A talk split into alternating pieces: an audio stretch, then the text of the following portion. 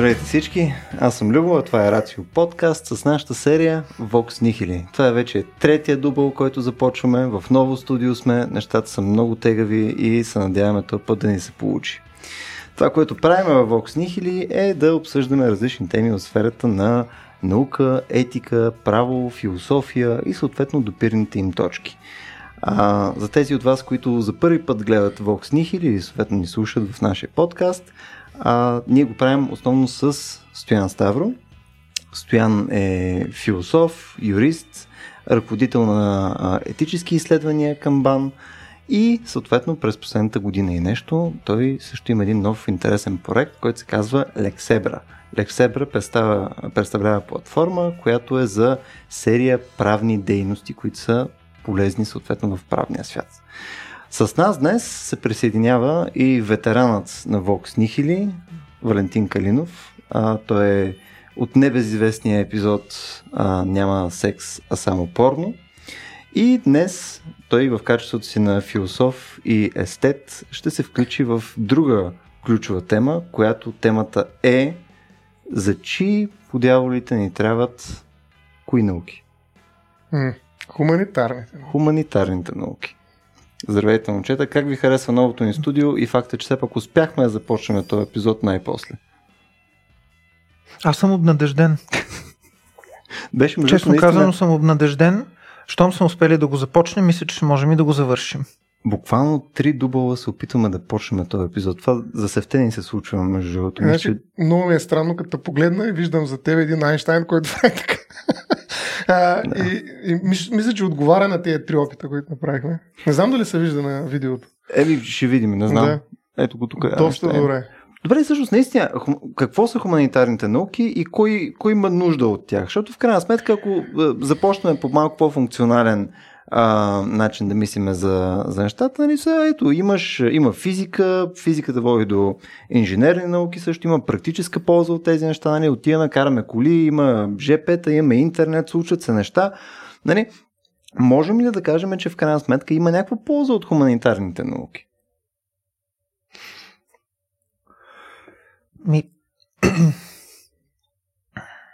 По принцип аз казвам и мисля, че не в един особен смисъл на думата. Аз директно бих казал, че хуманитарните науки са безполезни науки, а, но е важно да се опитаме да осмислим какво имаме преди, когато говорим за полза. Hmm. Дали под полза имаме предвид някакъв профит, имаме предвид нещо, което непосредствено се опредметява и се създава и се имплементира под формата на технология, която улеснява живота и така нататък. Дали под полза имаме предвид нещо, което непосредствено можем да получим дивиденд от него, да кажем под формата на пари и така нататък. Или дали под полза имаме предвид нещо, което в най-общ смисъл можем да свържем с материалния и техническия прогрес на обществото. Или обратно, под полза имаме предвид неща, които а, нямат непосредствено материално изражение, но които от друга страна са изключително важни за регулацията на обществените отношения и за живота вътре в обществото. Неща като, например, ценности, идеали, а, неща като, например, убеждения, идеологии, дори бих казал, а, неща, които не могат непосредствено да се видят, а, но които невидимо съществуват в обществото и по някакъв начин предопределят и маркират и бележат обществените отношения. И в този смисъл, разбира се, хуманитарните науки може би не са допринесли чак толкова много, колкото физиката, химията или така наречените точни науки за материално-техническия прогрес на обществото, но за сметка на това хуманитарните науки са допринесли в изключителна степен за това, което се нарича духовен прогрес mm. на обществото. Независимо дали ние ще спорим за това дали има дух или няма дух, mm. нали, можем да оставим в скоби това, тъй или иначе, когато употребявам думата духовен и духовен прогрес, yeah, повечето, ни, слуш... повечето ни слушатели и зрители знаят какво значи това. Но т.е. това според тебе не може да се околичестви по някакъв начин. В смисъл, а, аз съм съгласен, че тук не е задължително да търсиме някакво устойностяване през, през печалба, нали, през някакъв по-капиталистически прочит на, на това нещо, но в крайна сметка мога да кажеш дали нещо е полезно или не. В смисъл, можем да кажем, че за човечеството, като теглиме чертата на края, нали, водиме по-качествен живот вследствие на хуманитарните науки. Ами, аз правя разлика и бих направил по-скоро разлика между това дали са полезни и нужни. Хм. Дори да не са полезни, те са ни нужни. Тоест без тях не можем. Как може да направиш тази разлика между другото? Може да дадеш пример за нещо, което не е полезно, но е нужно? Еми, туалетната. Не звучи ми много полезно нещо, между другото. Е, защото имаш голяма нужда. А, ако имаш голяма нужда. Не, в смисъл, той не е случайно се нарича нужник, а не полезник. А, нали, туалетната. А, не, идеята ми е, че а, ползата, нали, действително ти прочиташ по-скоро през някакъв економически, такъв материално, технически начин, докато нуждата е някаква потребност. Нещо, което ни кара, независимо от това дали ни увеличава имуществото, нали, някакси позитивно, положително, ни кара да се стремим към определено нещо.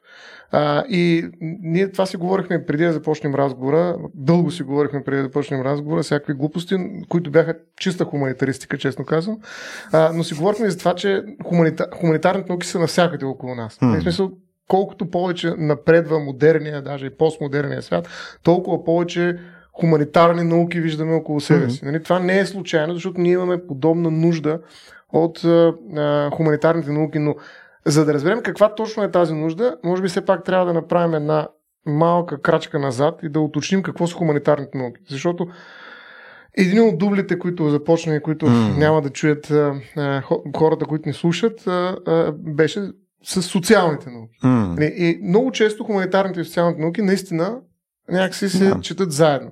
И аз това съм се подготвил тук на телефона, това е невероятно средство, което ни помага за всичко. А, един една, едно приложение към правилника за прилагане закон за развитие на академичния състав в Република България, която, Колко която бързо част, каза, да, този, този закон определя научните полета, нали, в които ти получаваш съответната академична длъжност или докторат и прочее. И там има област 2 хуманитарни науки. Забележи кои са хуманитарните науки в момента. Това са професионални направления филология, единия е хуманитарист тук, даже някой казва, че те, които се занимават с хуманитарни науки, са хуманисти, а не хуманитаристи. М. А, това също е любопитно. Значи филология, история и археология. Историята е тук. М. Философията и религия и теология. Точка. Тоест ние сме трима хуманитаристи тук в момента. да. Социалните науки, за които говориш ти, всъщност са а, вкарани в а, област 3, заедно с стопански и правни науки. И това са социология, антропология и науки за културата, психология, политически науки, социални дейности, обществени комуникации и информационни науки, право, администрация, управление, економика и забележете туризъм, уникална наука. А, но, така или иначе, за мен е много важно да, да, да направим тая разлика между социални и хуманитарни науки, да видим колко тясно всъщност и едновременно това огромно е полето на хуманитарните науки. Но това са Мгм. науки, които наистина изглеждат а, без а, част в държавния бюджет, в приходната част на държавния бюджет. Точно какво ще спечелим, тая полза, да ти говориш, от филология, история, археология, философия и религия и теология. Ами това ми звучат като разходни пера по-скоро. Това са разходи в бюджет. Само филологията оттам мога да А, прави да, някакви пари. Само казвам. преводи, да. Само казвам. Не, вие сте окей, не се притеснявай, ама все пак. Да, затова ето единственият Да. да. филолог веднага за ползата. А, това казвам, че всъщност а, те влизат и това показва разликата между ползата и нуждата, която ти ми казваш каква е. Ето, ползата влиза в приходната част на държавния бюджет, нуждата влиза в разходната част. И всичките тези, тук колко четири професионални направления на хуманитарни науки са нали, от всякъде нетни разходи. Нали, Те трябва да се стимулират, да се финансират от държавата, тя да се грижи за тях по някакъв начин да ги стимулира. Но Нали, това е от гледна точка но на... економика. Да, да, да, економика. Нали, Но ние казахме, че може да има стойност нещо, въпреки че не носи Да. нали, приход. Нали. А, нещо, което е изпуснато обаче а, в а, цитирания от Стоян закон, всъщност то не е изпуснато, а просто се регулира в друго поле. Това е науките свързани с изкуствата. Мгм. Защото действително фундаменталните, фундаменталните хуманитарни науки са историята, филологията, философията, теологията и разбира се науките за изкуствата. М. Тоест изкуствознание, музикознание, М. театрознание и така нататък. Област 8. е това. А, но това е, да, това е в отделна област е, е регулирано. Аз обаче искам да върна просто към името. Значи, действително можем да ги разделим. Имаме хуманитарни науки, имаме социални науки, имаме и природни науки, като че ли знаем какво са природни природните науки, физика, химия, Мгм. биология, науки за природата. Социалните науки са науки за обществото, политология, социология, право, имат много силно отношение към обществените релации, към структурата на обществото. И накрая хуманитарните науки изглежда са науки за човека. Но разбира се, биологията и анатомията и антропологията, Мгм. не в нейния културен вариант и социален вариант, а в варианта на изследване на възникването и генезиса и развитието на човешкия вид, също е, е природна наука. Следователно, когато се казва, че, при, че хуманитарните науки са науки за човека, трябва да се има предвид, че те изказват по някакъв специфичен начин същността на човека. Той е за човешкото, отколкото за човека. а, това искам да кажа. А всъщност, каква е същността на човека? М. Същността на човека е, че той създава сам своя собствен свят и го създава като човешки свят. Това означава, че всъщност можем да кажем, че същността на човека е в това да произвежда човешки неща. Например, култура, например, музика, например, изкуство, М. например, литература, например, език. Сега, разбира се, условно е казано, че човека произвежда езика, по-скоро е обратното, че езика произвежда човека, но всъщност те са в една постоянна взаимовръзка помежду си човек и език и така или иначе, онова, което се произвежда и се възпроизвежда е полето на човешкото. И хуманитарните науки гледат именно към това поле. Те се опитват да мислят това поле. Кое е онова, което прави човека човек, как то се заражда и на къде то отива, какви са неговите смислови потенциали. Разбира се, смисловите потенциали на човешкото са, например, изкуството, например, литературата, например, теологията в смисъл на отношението между човека и трансцендентното, т.е. отношението между човека и божественото и така нататък. Тъй, че а, това са хуманитарните науки. Те наистина спокойно можем да кажем, че те са науки за човека. И то има, такива, има такова а, определение, особено в немския културен контекст се използва науки за изследване на човека. А, важно е обаче да, да имаме предвид, че всъщност тези науки за изследване на човека а, са а, науки, които, а, както Стоян каза, нямат полза, но те препращат към една основополагаща нужда. И това е нуждата, ще върна към това, което казах току-що, човека да възпроизвежда себе си. Всъщност, ние сме затворени постоянно в един кръговрат на производство на човешкото и този кръговрат на производство на човешкото под формата на артефакти, култура и смисли и значения се изследва от хуманитарните науки, защото то е нуждата на човека. То е нуждата, около която човекът израства. Хм. Да, произве... произвежда човешка. И произвежда човешко, да. И М. това е неговата същност. Да, като каза немска традиция, немска философия или а, изобщо с Германия, аз сещам за един автор, Одо Марквард се казва, mm-hmm. който е изключително, а, изключително интересен защитник на хуманитарните науки. науки. Неговата теория се нарича компенсационна теория за защита на хуманитарните науки.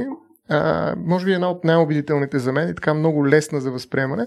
Каква е всъщност основната теза? а, че модерният свят а, не просто е свят, в който хуманитарните науки ще отмрат. Нали? Той имаше една друга, друга концепция, в която правото ще да отмре mm-hmm. и държавата, ама не отмряха. А, но нали, има едно такова предубеждение, казва той, в което хората си мислят, че хуманитарните науки просто не доизживяване, булшит някакъв, който запълва празни пространства, но всъщност точните науки са тези, които ще върват в бъдещето към своя прогрес или изобщо ще не върват, наши дърпат към бъдещето. Той казва, не е така. Всъщност, колкото по-модерни сме, толкова повече хуманитарни науки ще ни трябват. Защо? Защото всъщност развитието на новите въведения, от които идват от, от точните науки, всъщност причиняват една много специфична загуба на определени традиции. Хората губят определени неща, определени практики, определени културни взаимодействия в резултат на технологичното развитие. И тогава тези модернизации всъщност са свързани с една травма на това, че ги губим традиции и хуманитарните науки имат точно тая цел да ни компенсират.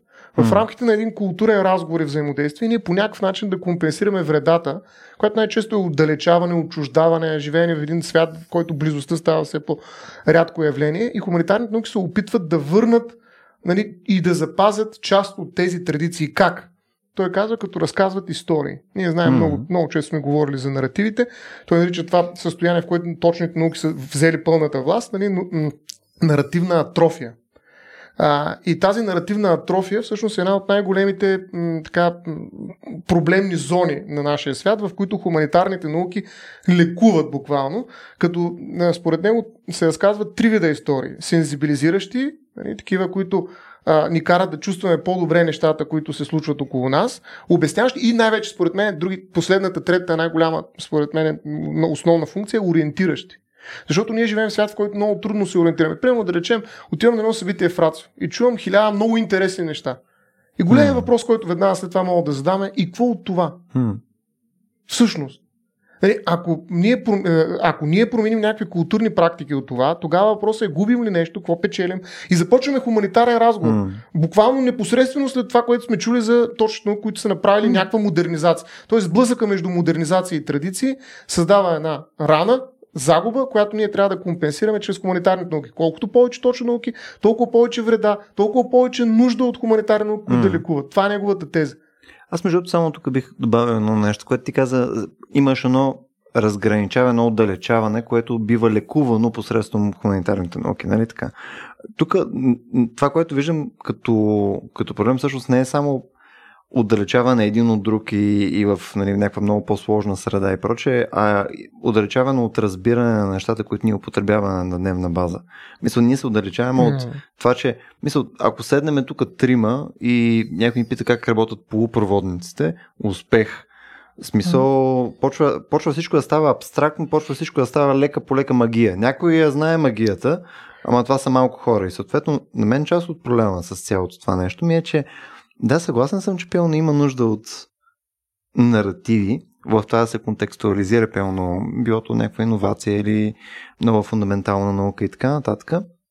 Но мисля, че това, което е още по-стоеностно е да се намира всъщност пъти през разбиране към някаква история, а не само истории. Само истории, според мен, сами по себе си не са супер. Ама... Мисъл, може да са супер чисто а, от гледна точка на забавление, но за да може да има разбиране за света, който живеем, трябва в крайна сметка тези неща да са вързани с нещо обективно. Аз веднага ще се захвана за това, което ти каза. Аз съм съгласен всъщност, но мисля, че нямате противоречие с Стоян. Самото понятие за разбиране се е родило от противопоставянето отново на немска почва на така наречените науки за природата и науките за духа. Науките за природата са онези науки, които обикновено обясняват през определени каузални взаимодействия. Mm. Знаем, че каузалното мислене е сърцевината на науката на поне на, от теоретична гледна точка, а, докато разбирането е онова, което очевидно отива отвъд обяснението, защото а, двете понятия не се припокриват. Ние обясняваме каузално, възоснова на подвеждане под определени общи закономерности или природни закони, но разбираме, опитвайки се да опишем единичности, опитвайки се да издигнем единичното до ранга на всеобщо. Това става по много различни начини, но така или иначе, както Дилтай казва, един от големите, едно от големите имена в възраждането на хуманитарните науки, в разцвета на хуманитарните науки през 19 век, разбира, разбирайки, ние се опитваме да се вчувстваме в нещо, което е единично. Разбирането работи през единичното и затова хуманитарните науки винаги са били насочени не толкова към установяването на някакви общи принципи, макар че всъщност ние разполагаме с безброй модели да кажем, на историческо развитие, които са циклични или които са прогресистски, които са катастрофични и така нататък. Но ако вземем пример на филологията, например, т.е. на анализа на литературни паметници и извори, ако вземем пример на изкуствознанието, анализа на артефакти от изкуството, ако вземем дори анализа, примера на историята, която понякога се, функ... се съсредоточава върху отделни процеси, битки, отделни економически, да кажем, взаимодействия в дадени периоди, ще видим, че много често хуманитарните науки науки са ориентирани именно към единичното. Единичното подлежи на, на разбиране по някакъв особен начин обаче. Това не е начина по който Аристотел се опитва да обясни света, когато казва, че наука за единичното не може да има. Нали, наука може да има само за всеобщо, т.е. за всеобщите закони. А, обаче, освен всеобщи неща, т.е. извинете, освен а, мислене за всеобщото, почерпено от нашия жизнен опит, ние постоянно се сблъскваме и с неща, които са сингуларни. Неща, които са неповторими по някакъв начин. И нашите срещи с това, с тези неповторими неща, включително нашите срещи с други хора, които са неповторими, чисто генетично, и нашата среща с нас самите е нещо, което винаги е а, привличало хуманитарните науки и нещо, което те се опитват да осмислят. Ами това всъщност е основният проблем на етиката. Другия. Mm-hmm. Какво правим с другия? Той винаги е единичен. Mm-hmm. Той винаги е различен от останалите. Нали, няма другите. Другите вече е социологическо, не е хуманитарно таристично понятие. Mm-hmm. Етическото понятие винаги е другия.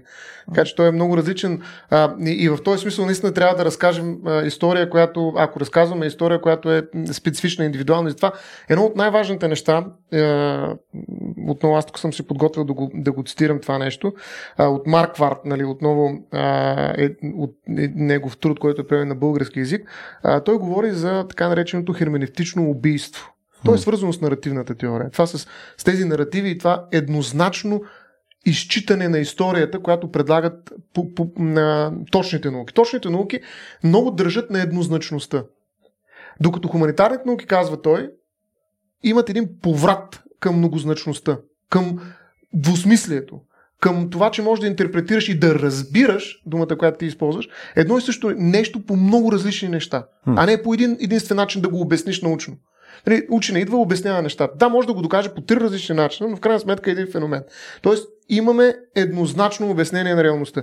Ето какво казва, той малко е по-дълъг цитата, mm. обаче ми се струва, че е много подходящ. само, при го, при да. го Искам само да. за секунда първо да ти адресирам това, което ти каза, защото а, Окей, okay, смисъл може нещо да не е еднозначно. Смисъл нещо, което изисква интерпретация. Примерно из, изкуството със сигурност не е еднозначно нещо. Mm-hmm. Ти а, отиваш, гледаш красив Но пейзаж. То не изисква проче. интерпретация дори. Той иска среди деца, не. Теоретично, и това е от друга област. Теоретично в изкуствознание, смисъл може да имаш и интерпретация, нали? смисъл може да предадеш е, неща. Ако тръгнем по тази логика, тя херменевтиката ни казва, че всеки когнитивен акт е интерпретация. Ти не можеш да видиш нищо, mm. дори едно цвете, което стои зад стоян, без да го да, интерпретираш. Точно. Нали? Идеята ми е, че все пак дори в а, а, да вземем да. за пример история, така. Ето, имаш едно събитие, което се случва. Примерно битката при... Ватерло, например. Константинопол. Сета. и съответно нали, там тая битка е обективно нещо, което се е случило в конкретен период. Нали, там пилам 15 век, нали, дошли са османците, нали, случило Това е се. Разказ, и са, естествено, ще е разказ. И историята е хуманитарна. Но то е на база на нещо, което се е случило обективно. А, а, да, но, но тази обективност може да се разкаже, нали знаеш, има там победители да разкажат. Може, може, може. Аз смисъл не да, казвам, добре, че, да. че няма различни наративи, но естествено ти като си историк, ти клониш към обективност също. Mm-hmm целта ти като историк в крайна сметка е да можеш не. да преразкажеш максимално точно това, което се е случило. Не е да си разкажеш най-хубавата история. А, това е една традиция в а, историографията, която обикновено се свързва с така наречения позитивизъм. Позитивизъм mm. в историята, не в емпиричното мислене, защото там е различно. А, примерно Леополд фон Ранке или Дройзен, някои от тези големи мастити а, динозаври от 19 век, едни от създателите на съвременната история, които а, действително, това е мисъл на Ранке, ние трябва да, да познаем миналото точно Такова, така, както е то действително се е случило. Само, че... Но Гр... всъщност, колкото повече ние се приближаваме към това минало, опитвайки се да скъсим дистанцията, което става през, разбира се, наративи, през исторически документи, толкова повече ние виждаме, че всъщност самата наша интерпретация много често е подвластна на определени идеологии, на определени, има определени залози, които я, mm-hmm. които я управляват и които я модулират и тя никога не може да бъде напълно обективна. Като тук трябва да мислим обективността в малко по-широк смисъл. Не става дума за това че един ще каже тази битка се е случила, друг ще каже не, бе, не, нямало е такава битка. Става дума за това, да, безспорно битката се е случила, но какви са онези причини, които са довели до тази битка? Как тя се е разгърнала и какви са онези последствия, след нея. Това е въпрос на един нескончаем дебат между историците mm. и това всъщност съставлява и а, така занаята на историка да може да се ориентира в този, в този дебат. Но идеята за това, че ние можем да възсъздадем миналото по един абсолютно обективен начин и да го видим, да го съживим, mm-hmm. е а, нереализируема идея, защото всъщност миналото го няма, то не съществува. Нека mm-hmm. не забравяме, че миналото е мъртво, миналото е в смъртта, то е в небитието. Тези хора ги няма. От тях са останали mm-hmm. някакви фрагменти, които които трябва по определен начин да бъдат сглобени като мозайка, но начина по който те ще бъдат сглобени е нещо, което е в нас, а не в тях. Историята не е точна наука. Защото съответно тя е и непълна. В смисъл ти не можеш директно да измериш цялото нещо. Ами ти не можеш да го разкажеш. Точно така. Но, но ти избираш нещо, което да разкажеш. Идеята ми е, че ние клоним винаги към по-висока точност. Нали? Така, не клоним към 40 интерпретации. Ако те могат са 20, това е по-добре от 40. Ако те могат са 2, е по-добре от 20. Ако тя може да е една, е най-добре. В фактологичната част само. Но всъщност по, по едно и също време, примерно 1918 година, са се случили милиарди истории. Коя точно ще разкажеш в учебника по история на кой клас е? Нали, България, на, на Бълг... България. Ти ще избереш. Mm. Милиарди са това истории. Само в България говоря. А за целият свят. Коя, mm-hmm. история. Коя е историята? Няма смисъл такъв, че а, винаги подбираш. В момента, в който станеш историк, ти вече се откажеш от точната наука. Да, целиш фактологичност, нали, да кажеш на коя дата, mm. кога е било и така. Но тази фактологичност не означава точна наука. Нали, не означава експерименталност. Напълно съм съгласен. Да, и от тази гледна точка те не случайно са в хуманитарните науки. Да, да, За разлика от психологията. Че отново трябва да се клони към точност. Като... Нали, смисъл, Да, пак да. целта е се клони към точност, а не към това, което... Защото тръгнахме от това, към което ти декларира. Към многозначността. Ама напротив, историята се стреми към това. Нали, точно това е идеята на съвременната философия на историята или историознанието М. се позволява. Нали, тя, тя избягва и този цитат, между другото, е точно там, ще ми сърди ръката. си го, нали, айде, докато го прочета. айде, айде, но, но показва точно този стремеж на историята да не казва едната история, М. едната книга, а, едната истина. Нали, м, Това е много опасно нещо за всички хуманитарни науки. М. Това е дехуманитази- дехуманитаризиране на хуманитарните науки на практика. М. И ето какво, ще го прочета, защото тогава ще разберем, може би, и ще продължим. Сега, когато две групи хора твърдят контроверсиално тази книга, абсолютна, единствената, и тази история, абсолютната, единствената, допускат само едно единствено правилно тълкуване, и това е нашето и само нашето тълкуване, тогава може да се стигне до херменевтично убийство, това, което ти каза.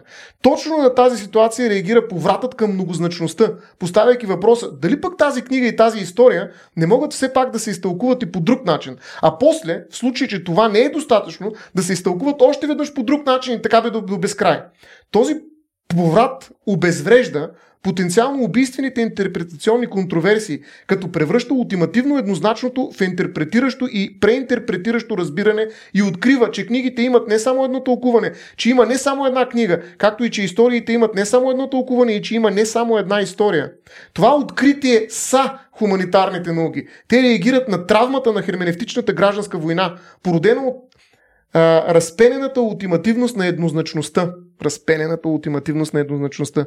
Току-що Любо беше тя.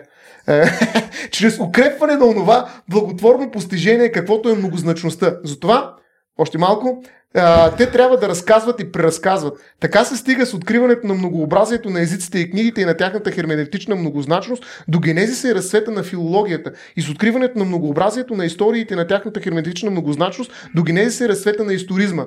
Извършени от хуманитарните науки поврат от безпрекословната еднозначност към културата на многозначността а, става следователно наложителен като реплика на травмата от херменевтичната гражданска война. Така че многозначността не е научно злодеяние, а жизнено и смъртно важно, забележи, смъртно важно благодеяние. Ето защо не трябват този тип науки. Това е горе-долу. Беше херменевтичната гражданска Уби- война или какво да. там нещо? Там Това се убийство? казва Одо Маркварт, нали, относно неизбежността на хуманитарните науки, се казва.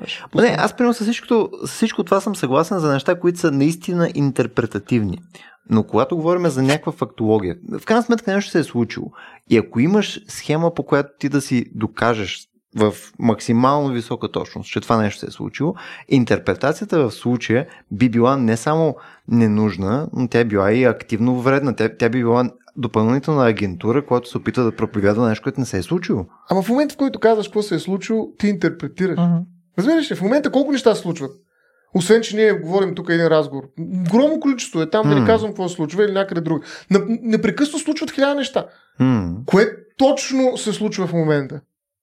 А, Това е риска да говориш прекалено абстрактно. Не, не, в момента какво се Примерно случва? аз сега взимам тази чаша и е чупя във главата на Валю. Това е само едно от нещата, И, които се съ... случват. и това Да. се случва. И съответно утре трябва да преразкажат в вестниците или съответно във Фейсбук и така нататък Мгм. какво се е случило. И съответно се разказа историята. Ето то луд Любо Е, хванал е щупил чашата, нали, в... обаче, ето, има други историци, които отиват и казват, а, той Валю сам за тази чаша си е щупила главата, защото то така стана. И следно, виж колко е интерпретативно. Не, тук говорим вече Това за е исторически Това е фейк нюз Е, практически. това не е истина.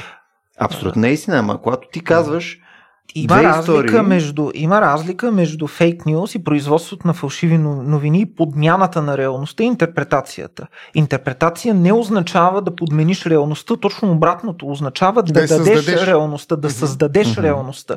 Интерпретацията произвежда реалността, допълва реалността и изхожда от факта, че самата реалност има дефицити в себе си и ние не можем в контакта си с нея, тя не може да ни стане непосредствено ясна. Нито реалността такава каквато е, нито самите нас, нито другите хора. Защото най-малкото подлежи на интерпретация мотивът, Мгм. чрез който ти си направил това нещо. Мгм. За, е, и това е огромен дебат в М. философия, включително и в философия на ума и в философия на съзнанието. Какъв е мотивът, който може да те накара ти да направиш това нещо, т.е. да гребнеш чашата и да ми я разбиеш в главата? Може Мгм. да има много различни мотиви.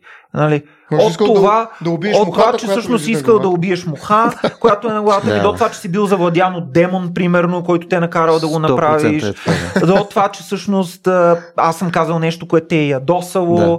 и така нататък. Или пък може да е, аз съм, може да съм казал нещо, което много ти е харесало и ти по този начин изразяваш а, радостта Културна си. особеност, да. А, или културна особеност. Така че това вече подлежи на интерпретацията. Но Да. реалността, реалността се създава в процеса на своето интерпретиране, тя се разбулва, тя се разкрива. А, но когато говорим за реалност, наистина говорим за тази реалност, която е около нас. Не говорим за това, че е възможно ние да фабрикуваме в лошия смисъл на думата, да подменяме исторически сведения и свидетелства и така нататък и да пренаписваме М. историята. Тоест тук разграничаването, което правим е, имало е някаква фактология, тя се е случила, съответно ние целим точност при пресъздаването на тая фактология. Нали, като да си представим, че сме историци, защото влязохме в този пример. Нали, тоест, на нас целта ни е наистина да установиме, че Любо е ударила чашата в главата на и че това се е. При- При... Там нататък интерпретативността вече ти е причинно-следствената връзка, която е довела до това нещо и съответно резултата от това действие. Но самото действие не е обект на спор, интерпретация, дали съответно се е случило по този начин или по друг. Мгм, мгм, Оптимално. Да, но аз бих казал така. У Ханс Георг Гадамер, един от големите немски философи на 20 век, бащата на философската херменевтика, има един израз, който се казва сливане на хоризонтите. Той казва така, акта на разбиране е акт на сливане на хоризонтите. Хоризонтите са естествено на онзи, който разбира и на онова, което бива разбрано. Тъй като ние постоянно, нашето общество и нашата култура постоянно е пронизано от някакви дистанции, дистанции, които се създават от самото това, че отново казвам, миналото го няма и че художника, който е нарисувал една картина, вече го няма и той не може да ни обясни какво е нарисувал и картината не е а, сама по себе си обясняваща се, ние имаме необходимост да проникнем в онова, което той е направил. Това означава, ние имаме нужда да сближим хоризонта, от който ние гледаме към картината, заедно с целия бекграунд от предразсъдъци, предусловия на нашето разбиране, дадености, които ние, М. а, които ние дори не приемаме, а те просто действат върху нас и в нас, в нашата ментална система, от една страна, и от друга страна, хоризонта на картината, нарисувана, да кажем, през 18 век, която гледа към нас. Защото, разбира се, не просто ние гледаме към една картина, но и картината гледа към нас. Разбира се. И начина, начина по който, да, с абсолютно целият културен багаж на значения, които вече са ни много чужди и които ние не можем да, не можем да обхванем, защото те ни стоят като други. Всяка една картина, всеки един артефакт, всяка една музика, всеки един текст е нещо друго в сравнение с нас и с нашия хоризонт. И онова, което трябва да се случи е ние максимално да се опитаме да сближим и да слеем тези хоризонти. Но а, идеята е всъщност каква? че сливайки хоризонтите на разбирането, ние не просто разбираме нещо за онова, което разбираме, а ние всъщност разбираме себе си. Затова имаме нужда от изкуството, затова имаме нужда да интерпретираме и да тълкуваме, защото всяка интерпретация може да започва по, и да се конструира по отношение на другото. Картината, музиката, текста, паметника, събитието от миналото. Но всъщност в крайна сметка довежда обратно кръгово до нас самите. Когато ние интерпретираме онова, което е станало, ние интерпретираме самите себе си като интерпретиращи Мгм. станалото. Това означава, че ако ние се опитаме да интерпретираме онова, което ти си направил, хващайки чашата и разбивайки я в главата ми, в крайна сметка ние ще стигнем до това какво ние бихме направили и как това, което ти си направил, ни действа, влияе или оказва по някакъв начин своето напрежение, оказва въздействието си върху нас. И как ние се разбираме през това, което ти си направил. Защото един човек ще каже, ао, това е нечовешко, аз не мога да си го представя. Стига бе, как мога да направиш такова Ти нещо? винаги някаква оценка на, на тия действия. Тази оценка, през тебе, да. тази, да, в етически или в така, в общ смисъл, това наистина е оценка. Но през тази оценка се произвежда едно себе разбиране за самите нас. И за една дистанция, която ние си казваме, о, не, това, което е направил Любо е ужасяващо. Аз никой не мога да го направя. Това не е Изрод. човешко. Това е Изрод. Това е изрод. И по този начин ти веднага се понасяш и се поставяш и се ситуираш в едно отношение към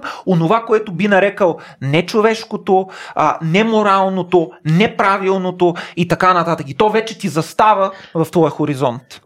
Е, много ми хареса как а, Любо реагира на, а, на, на фразата на Валио, а, че картината те гледа. да. А, виж, ето това е хуманитарна наука. Нали, в смисъл, нито една от точните науки не може да каже, че една картина те гледа, освен ако действително зад нея някой не те гледа. Нали, смисъл, а, няма друга наука. Ето това е многозначността на, Да. на думите. Ето това е богатството на хуманитарната наука. Така, точно, Да. А, това е, а, защото това не е като в разбираш ли? Получаваш един пакет и имаш инструкции за употреба. В крайна сметка спазваш инструкциите и сгубяваш маса. Всичко е точно. Е, това е точно мъж, да. Да. Еднозначно. Е, ако сглобиш нещо друго, най-вероятно не си спазва инструкциите и това не е окей, нали? Смисъл. И хуманитарист си, да. И влизаш в хуманитарните науки. Но ако искаш да, да постигнеш резултата, заради който си купил нещо в Икея, това е. Да. Следващи инструкции. Те са еднозначни и те водят до мас. Защото си купил мас. Ако си купиш 100, ще стигнеш до 100. Хуманитарните науки Между другото, извинявай, Да. прекъсвам обаче, може да си купиш картина в Икеа. Е Може да представиш нещо по-депресиращо. Тиеш в Икеа, искам три картини. Кои? Каквото ми завиете сега? Е, да, поне не се сглобява. не е толкова сложно. А, да, Как контурите. само ги слагаш. А, та, при хуманитарните науки всъщност първо, че нямаш материали, т.е. не, ти, не сте пакетирани, нали? нямаш една бележка, която ти кажеш, имаш 4 болчета, 7 а, прави дъски, 4 къси, 9 дълги и т.н. нататък. Нали? Да си ги видиш там, да си ги подредиш. Нямаш го това. Не си учил неправилни глаголи. Е, е, това е друго. Нали, има го, но, но, но когато почнеш да говориш в момента, мислиш ли кои са неправилните глаголи, които използваш в един рад? Фащаш ги каквото има, подръчно, така да се каже. Плюс това нямаш никакви инструкции за употреба. Имаш много правила, които можеш да използваш, може да не използваш, но теб зависи. Многозначни правила, много сложни. Всяко правило предложи на собствена интерпретация. Представи си ин- инструкции, които ти казват, а, хващаш го и го, и го а, разтърсваш бързо. Е, какво значи бързо? Кажи 5 пъти в секунда или 10 секунди. Фащаш го, трепеш го. Да. Не, смисъл, да, докато в хуманитарните науки всичко е многозначно. Да. И съответно, най-накрая какво ще изглобиш, зависи изцяло от себе си. И това, което каза Валя, ти най-накрая сглобяваш себе си. Може би а, момента, в който нали, не съм съгласен с теб, е като кажеш всичко е многозначно. Защото тук ще установихме преди малко. Да, да, но преди малко установихме в примера с историята, че не всичко е многозначно, а конкретни неща са. Мисъл, ако ги разделиме на обективна фактология и съответно на интерпретационната част, нали, казахме, че ето деянието, което се е случило, нали, не, е, не подлежи на интерпретация. То е фактология. Нали, пълно да кажем, имаш видео и така нататък. То се е случило. Интерпретационната част е това, което се случва преди и след. Нали, така, мотивацията за Ама съответното действие. и веднага така мога да ти дам а, пример за това нещо. Примерно, ти го, в момента в реално време го гледаш. Аз ще го спра и ще разгледам примерно 3 наносекунди от движението ти. В тези 3 наносекунди от движението ще се случи точно нищо от това, което ми разказваш. Тоест, ако аз го разбия това движение, за което ти ми кажеш, но по друг начин го погледна, М. или пространствено, или влеза примерно в вените ти, гледам само сърцето ти какво прави. И така нататък. Тоест, мога да погледна тази ситуация от фактологическа гледна точка, има толкова многозначни, т.е. многоизмерени неща, които се случват в докато ти блъскаш тази чаша в главата му. Дори, нали, Ма то вие не сте ангажирани. чаша че- се изменя в тия да, гледаща, точно, които чашата са. може да изчезне изобщо. Аз ще вляза в точните нау- науки за момент, за да кажа, Крайно че време. всъщност е една чакай, чакай, чакай. е една от, една от теориите, много разпространена и много известна теория за зрението и възприятието всъщност се опира на това, че възприятийният М. опит е интерпретация. Следователно, е най-общо, най-общо възприятието, най-общо възприятието може да се дели на теории, които са, а, са теории отгоре надолу. Това са теориите, които ни казват, че всъщност ние възприемаме, но благодарение на участието на, на, на централни когнитивни функции и обратно теории, които ни казват, че ние възприемаме благодарение най-вече на участието и на ролята на ни, нис, нисши когнитивни функции, като например сетивните органи. И повече, по-скоро в съвременната когнитивна психология наделява теориите, които ни казват, че всяко едно възприятие се случва чрез процес на когнитивна преработка, която е М. интерпретативна. Абсолютно. С Всъщност- участие на глав... Ще го кажа простичко, с участие на структурите на главния мозък, а Тук- не на структурите на сетивността. Да, С това съм напълно Това съгласен. означава, че виждането е интерпретация. Ама абсолютно. То няма чаши в Виждането света, е интерпретация. А, Чаши в света няма, По-скоро само в обаче тук свят. по-интересното, защото много се радвам, че това го, а, че това го каза. Едно от по-интересните неща е, че даже нямаш и виждане. В, в смисъла, по който ние си представяме, примерно, стоя и гледам тази чаша, от тази чаша Мгм. нали, се отразяват фотони, Мгм. които влизат в окото, така и нататък. По-скоро имаш валидация на очаквания до голяма степен, защото начинът по който работи света ни, той е пекрено бърз, за, за да може да изчакаме нали, да, да дойде тук, па да го обработим и тогава нали, да се случи тази сетивност и прочее. По-скоро ние имаме един модел за света, в който има чаши, Няма. има валю, има, има серия неща, които ние, за да сме успешни в света, трябва съответно да имаме максимално правилен модел, който ни позволява, нали, преди да се случи всичките тия събития, ние да може да предогодиме какво се случва. И съответно това го правим не на ниво тип а, аз а, си представям какво ще се случи след 3 часа и тъна, а го правим на много ниско Точно ниво, така, на да. несъзнателно, неосъзнателно Всяко едно възприятие е антиципиращо в този смисъл, но тук Точно. Тук се докосваме до феноменология, философия, но влизаме лека по лека и в социалните науки, Мгм. само да докажа, защото там пък една от големите теми е за това как се структурира всекидневието, че всъщност всекидневието е една съвкупност от практики, които се Мгм. регулират от някакви невидими закономерности, които са доста флексибилни естествено, но които ни структурират в някакъв опит и ние, антиципирайки това, което се случи, а, водейки се от някакви предусловия на разбирането, за които и при малко говорих, ние се ориентираме в този социален свят. Аз обаче да затворим скобата за социалните и природните науки, искам да кажа нещо друго. Ето, ние се намираме в един форум, който се нарича Рацио. В момента ни слушат много хора, които, вероятно част от тях си кажат, абе, това са глупости, това са измишлетини, философия, история. Аз си спомням, че бях фрустриран дори преди много години, по време на моето студентстване. Един от преподавателите ми, психолог, впрочем, той не беше хуманитар, ми каза в момент на афект фраза от рода на произведе следното изказване Аз ще говоря с вас, само ако може да ми напишете уравнение. Тоест, ако вие не може да напишете уравнение, аз няма да говоря с вас, което е изключително дисквалифициращо. Това означава, че истината в кавички може да се артикулира единствено само на езика на а, формализацията, т.е. на езика на математиката. А, защо казвам, че ние сме във форум, който се казва Рацио?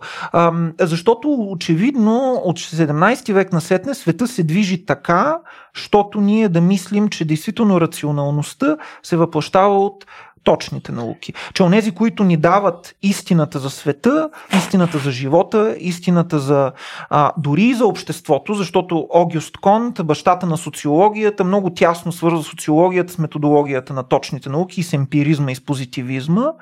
А, но така или иначе ние сме водим действително от това усещане, за това и много хора са така. А, Разбира се, а, страхотно е, че на форумите на Рацио има невероятно количество хора, които са дошли за да научат нещо за света, защото лекторите са интересни, защото те ще говорят за това какво е живота, mm. защото ще говорят за това дали има извънземни или дали сме сами Вселената, какво са черните дубки и така нататък. Ако се направи подобно събиране посветено, да кажем, на, примерно на Баховата полифония и на а, характеристиките на бароковата музика, няма да се съберат толкова хора, ще съберат 10 човека. Примерно, ако направим нещо подобно за изкуство, най-вероятно по същия начин. Тоест, науката наистина пали хората, защото им обещава проникването в последните и пределни основания на нашата реалност. Само, че има една малка, малка, малка подробност. Самата идея за рационалност е философска идея. А рацио не е името на истината. М. Рацио е името на един идеал, който ние като общество западното общество сме произвели в дългия, в дългия период на нашето историческо и културно развитие след 17 до 20 век и върху който ние сме се споразумели. Всъщност, рацио не е името на истината. Mm. Рацио е името на един идеал за постигане на истината. Аз не бих казал, че е идеал, по-скоро е методология, ако е нещо. Не е методология. Не, а, там е работа, там е работа, че освен, освен, аз знам, че ти вероятно за те би било по-добре да се каже методология, защото Тук, именно, точните, именно точните науки все пак в крайна сметка опират изключително много до, до научен метод, който е много точно и ясно фиксиран. Mm. Обаче, за това, че ние сме избрали този метод, ние сме валидирали този метод, mm. ние сме се споразумяли да бъде точно този метод, който mm. ние използваме, зад това нещо стоят определени идеали, определени ценности, които ние сме приели а, да бъдат нашите ценности. Това означава, че в тях ние сме разпознали себе си. Ето това разпознаване на себе си, ето това ориентиране чрез ценностите и чрез идеалите, които ние си поставяме, които ние проблематизираме и разбира се, част от тях се отказваме, от друга част променяме, това е предмета на, на хуманитарните науки, това са онези неща, които ни правят mm. човек. В крайна сметка, а, аз съм съгласен. Homo sapiens съществува поради когнитивната си архитектура и поради архитектурата на своята, своя геном и така нататък. Но не това го е направило човек. Онова, което го е направило човек е това постоянно припознаване на себе си в другото, което се изследва и представлява центъра на хуманитарните науки. Да, аз бих казал, вметнал го, но ще го доразвия малко, че всъщност това е един разказ, в която имаме апология на еднозначността. Рационалното е изключително Петър Горанов ще го каже това, фашистко бих казал. Фашизоидно. А защото ти обувки не защото, да, защото а, нали, както формулите. Нали, формулата не може да напишеш по два mm. различни начина. В смисъл, всяко нещо значи нещо. Както в програмния език. Това не е език. Не, филолозите не учат, не учат а, си, си, си плюс ли там, не знам си какво. Или Python, нали сега много. Нали. Макар, че колко ще да е яко. А, колко ще да е яко. Няма нищо общо. Нека защото... стигаме. Не, да. не, съм съгласен. Нека стигаме от това. Кажи си първо. Да, да, да, Сигурно е яко за да сравнят, но, но стават напълно различни, защото една, един код, вътре, едно парче код, вътре има команди, които трябва да правят едно нещо, нали така? Mm. Смисъл, поне, Нали, така принципно. Сега, да не влизаме, защото това е най-вероятно в други. И дори и в рационалното има многозначност. Значи, това е чудесно, което показва, че и рационално, което се опитва да намери истината и да напипа и да я каже, нали, колко е примерно джето, колко е тук. Нали, толкова е, точка. Или числото пи колко е. е не продължаваме, се търсим до крайната цифра. Нали, точно, да, до 10 000 знака за точката, както и да е. Та въпросът е, че в тези команди една от, един от стремежите е, нали, като натисне и напише делит, нали, да речем, да го изтрие, а не да го копира. Нали? Со би било странно. Нали, аз да напиша една команда и да, да, и да не знам какво ще се случи. Ми аз нищо мога кодирам. Нали, то, език не ми върши никаква работа. Булшит. А, а целият такъв естествен език, да го кажа, е точно такъв. Нали, смисъл, естественият език нали, си личи в програмните езици до някъде, но там всичко е под маршировка. Нали, те влизат вътре и козируват думите и правят точно определени неща. Нали, това е нали, до така степен дресирани опитопени думи, ще всъщност вече са изпразнени от собствената си многозначи, многозначност. Mm-hmm. Нали, те вече нищо не са. Те не притежават изобщо. Да, имат едно значение. Смисъл? И то даже не значение, а функция. Една да. много важна думичка, mm, която е характерна за точните да. науки. Да. Значи цялото, всички възможни смисли се превръщат в поединично делегирани функции. Тъй като то е ютилитарно нещо. То цели да свърши някаква конкретна работа, да. както е и в правото. Нали? Съответно, ти там по-скоро искаш да имаш това да е еднозначно неща. Когато говориш за нещо, да. искаш все пак да имаш някаква сигурност, е, че говориш за това също да. нещо.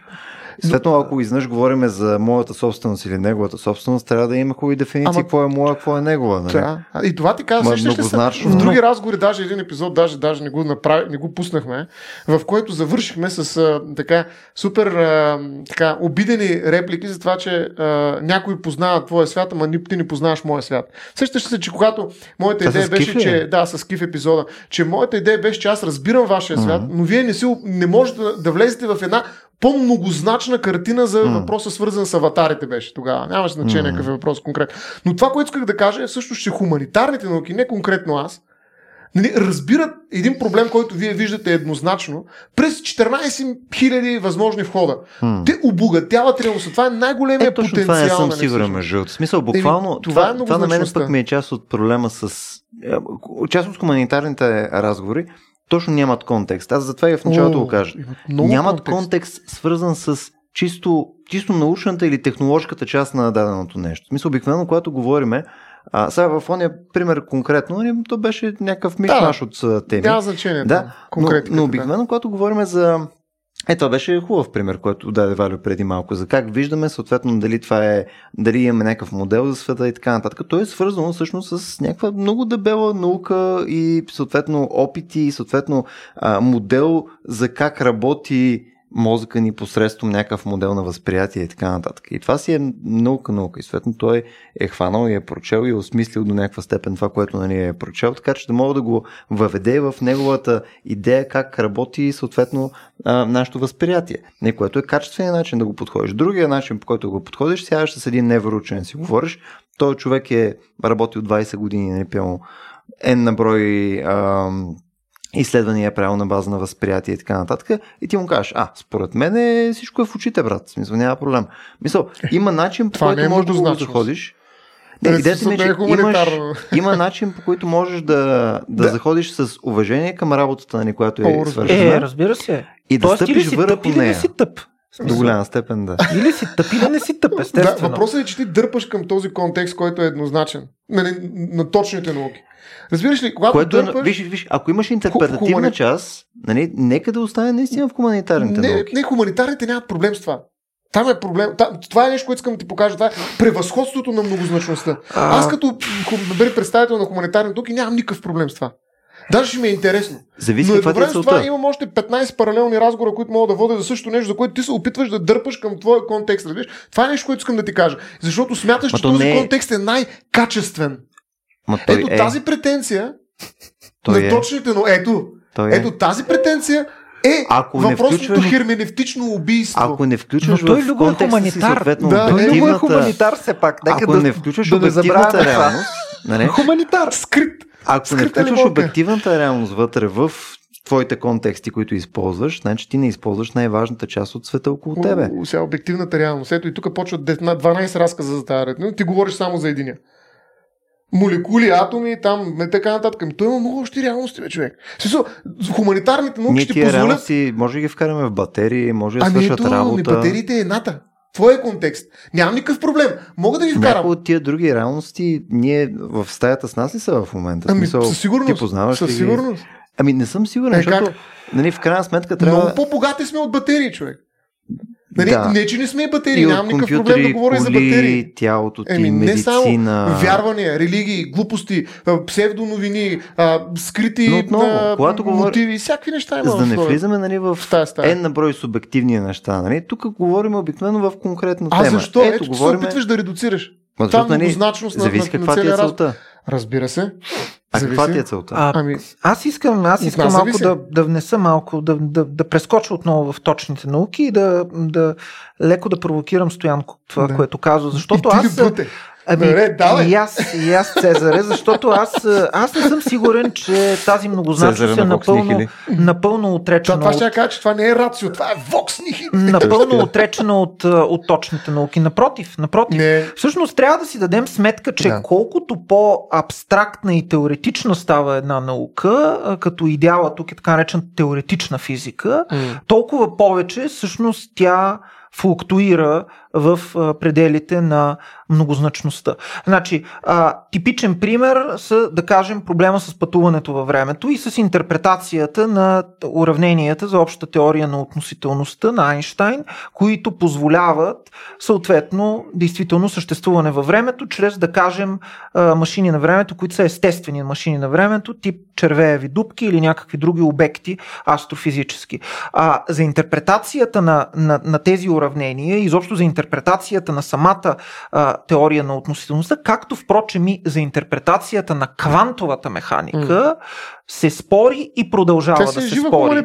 А, следователно, знаем, има Копенхагенска интерпретация, има интерпретация на мултиверсума Точно и така нататък, Хю Еверет и прочее. Има и много. Струнната теория може да се появи също, макар че тя е друг тип теория. Така че искам да кажа, че е всъщност. хипотеза, да. То даже е и хипотеза. А, А. искам да кажа, че колкото повече ние се доближаваме до пределните основания на нашия съществуващ свят, толкова повече ние постепенно наистина напускаме като че ли пределите на еднозначността. Нещо повече изглежда, че да ви напомня, според принципа на неопределеността и на квантовата механика, изобщо еднозначност не е възможна по отношение на на корпускулярната или вълнова а, природа на елементарните частици. И че във всеки един момент, в който ние го ловим като едно, то престава да бъде това и става другото. Нали? Никога не можем да постигнем напълно, а, напълно, напълно познание за основните елементи на заобикалящата ни реалност. Това означава, че всъщност на някакво много базисно ниво а, ние всички сме а, заченати в многозначност и така ще си умрем. А, ние се раждаме от многозначността, от многозначността на желанието на нашите родители, което никога не е ясно защо те са ни направили. Ние живеем в многозначност, преминавайки през любови, раздели, болки, страдания и така нататък. И в крайна сметка ние умираме в тази многозначност, без да знаем на къде отиваме, без да знаем дали има нещо или няма нищо. Да, разбира се, въпросът дали има нещо или няма нищо, Любо може да каже, някой друг може да каже, това всъщност е проблем на убеждението ни. Но дори от научна гледна точка, ние действително не знаем какво се случва. И не знаем М. дали се случва нещо отвъд или не се случва нищо отвъд. Никой не се е върнал, за да ни каже. Точните науки знаят. Разлагаш се. Но дали, но дали историята спира до А, там? А, ами, ами, за това говоря. Че Дали ако имаш историята спира многозначност, дотам? имаш много реалности. Имаш много възможни разговори. Имаш Така различни е. контексти, в които можеш да говориш за смъртта. Ако имаш физическата реалност само и казваш, бе, дай да говорим нещо смислено тук, защото това е най-доброто, друго, другото са празни Това е приказки. просто ограничаване на Nihili. разговора. Това е ограничаване на Ами не, разговора. Това е, казваш кой разговор е смислен. И кажеш смислен е разговор, дай да видим тук какво ще стане като смъртта. Ми, сега можем да видим кога се появяват първите послесмъртни петна, Мгм. кога се разлагаш. Така, това е нещо, което можем да проверим. Но това не е експериментално. И, и съответно не ти казвам това. Ами да, ама друг, в научен контекст никакъв друг разговор не е Напротив, невъзможен. това е Какъв? абсолютно невярно. Кое е възможно? тук, аз това ти казах, много зависи каква е целта на разговора. И Какво се случва с смъртта? и какви са ти допусканията? Какво се случва с смъртта? какви са ти допусканията? Ами не, дай ми точни науки, които ще ми разкажат нещо различно от това, че се разлагам. В смисъл зависи. Правото ще каже, наследяваш се е и нататък. Не, не, пак ти казвам, дай ми истории, разкази на смъртта. Е, Които обаче са разкази на точните науки. Защото точните науки държат точно на това да е един разказ. И затова Мгм. казвам, че нали, тази физика теоретична и така, нататък, тя никаква физика не е вече. И затова там няма никакви решения, има хипотези. Хуманитарните науки работят с хипотези. В момента, в който хи- Напротив. физиката започва да. Не, В наистина, науката работиш с хипотези. да, но те, те имат за цел да станат тези, докато хипотезите в хуманитарната наука нямат Само да припомня- да се припомня една е, прочута да мисъл. валидирани по някакъв Само начин. да припомня една прочута мисъл на Нютон, бащата Да. на съвременната, не на съвременна, на модерната физика, който казва не измислям хипотези, защото в този контекст хипотезата е нещо свързано именно с философите, метафизиците така. и така нататък. Когато Нютон казва не измислям хипотези, той иска да се разграничи от тях, разбира се, А, така. Поставяйки науката на строги емпирични Да, на обаче- Ама то, основи. то, е, то, това е много важен момент. В смисъл, когато говорим примерно за ам, нали, фундаментална наука, теоретичната част, ти имаш безкрайно количество теоретици. Те могат да ти направят изцяло нова математика, с която да ти докажат изцяло ново нещо, могат да опишат, че съответно цялата ни вселена всъщност е холограма. N на брой неща, които съответно всяко едно от тях по-фантастично от другите. Ама- Обаче, Има един победител. Естествено, защото в крайна сметка, кой е Е, победителят? естествено. Кой е победителят? Този, чи, чиято хипотеза и съответно Е. бива валидирана посредством Ето. емпирична Това го няма в хуманитарните заси- Ама науки. то това е нормално Не е да работи нормално. по този начин. Това е нормално в разказа на точните науки. Това искам да ти обясня, че всъщност в хуманитарните науки аз сега с Валю може да имаме две тотално различни представи за това какво представлява сме. Айде не, от религиозна гледна точка, защото хуманитарните науки да кажем религията. Аз примерно съм християнин, а или обратно. Ти си той е християнин, казва едно, аз съм мисюманин, казвам друго. Нали, той е богослов, аз съм имам. Нали, имаме две, ама тотално различни хипотези. Коя е правилната? Ма това е изцяло друг домен. Това Ама не е нещо, то- което това може да да ти кажа. Ма това е изцяло друго нещо, което не можеш да валидираш на база на емпирицизъм. Ама въпреки А, това Мисъл, съществуват и ако погледнеш, мисъл, отново този пример, където ние минаваме, защото изнъж почваме да сравняваме имами с теоретични физици, което не работи по този начин. Те не, не са, не, това са ябълки и домати, нали, нямат нищо общо. Не, Нали, ако искаш ти да докажеш една хипотеза, нали, съответно, ако ти я верифицираш с реалността, съответно това е друг тип верифициране от това да, да изговорите какво ти предпочиташ да се случи след като си Въпросът е с умрял. коя реалност се верифицираш. Аз ти говоря с културната реалност на християните и мисиоманите. С физическата Е, реалност. ти, ето ти си продължаваш да седиш в физическата реалност. Ма той ти Аз ти стоиш, казвам, ела. Стоян, ти в момента в стоиш в реалност. физическата реалност. Мисля, Ама не някой, само. е, някой е направил този стол. Колата, с която си дошъл, някой е инженернал така, Ма- че да работи. Ма това не е физическо, защото това е обаче не е физическа реалност, това е реалност на културата. Ами, аз само се опитвам да обясня. От... Това е и в на разговор стигнахме до абсолютен дедлен. Производство Заради на това. културата ли? Да. На Абсолютно. културата. Ма, Не е на това, абсолютно. че сме видяли, че това е нещо, което физически работи. Но Това сме Ние- видяли ние сме квадратни ние сме колела? го, ние сме Те го видяли. Не, не, това, че те работят, това, че те са ефективни, не означава, че ние не сме го присвоили и не сме направили това, което се нарича адаптивно адаптираща дейност. Ние сме приспособили природата към себе си и сме приспособили себе си към Ма те природата. работят, защото сме ги валидирали. Защото ние сме имали някаква теза как би сработило оптимално и след ние сме го валидирали Да. с реалността. Това значи, м, не с реалността, това означава, че ние сме го вкарали в нашата символна вселена, в нашата вселена на значения, които са имали и примитивните ти всеки хора. неща мога да вкараш в твоята символна вселена. Ти мога да сложиш утре съответно триъгълни колела.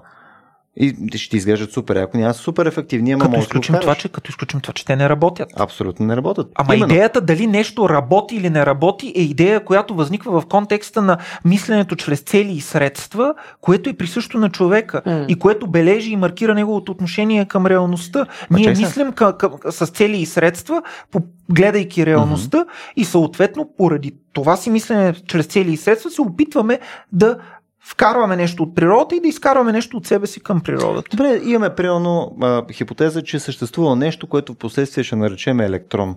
Нали, съответно, това не е някакъв common sense, не е нещо, което е супер целево преди откриването на Мгм. електрон, обаче ние фанали сме, създали сме теоретична рамка, открили сме го и са вследствие на това нещо имаме практически всичко, което познаваме като електроника. Да. И съответно, окей, ти можеш да го вкараш това в а, а, твое понятиен запас нали, от неща, които ние сме установили а, емпирично, че се е случило и след това сме ги вкарали през нашия културен компас или каквото и да е Мгм. по дяволите, това, което ти на- наричаш.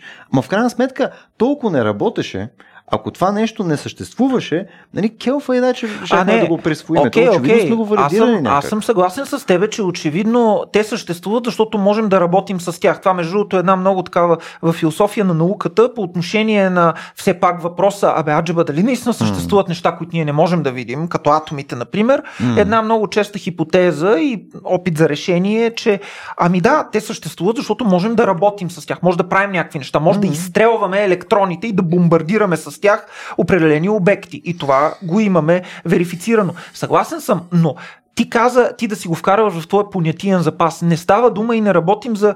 Не, не, не оставаме на нивото на индивида. Става дума, разбира се, за полето на да, че, е културата. споделено. Да. В, в поделения ни опит, който е опит на езика и Мгм. опит на живеенето, което е език, ние винаги живеем някакъв език и той е в нас и ние сме в, в него, ние вкарваме определени неща и им даваме да работят, защото те могат да работят именно в нашия контекст.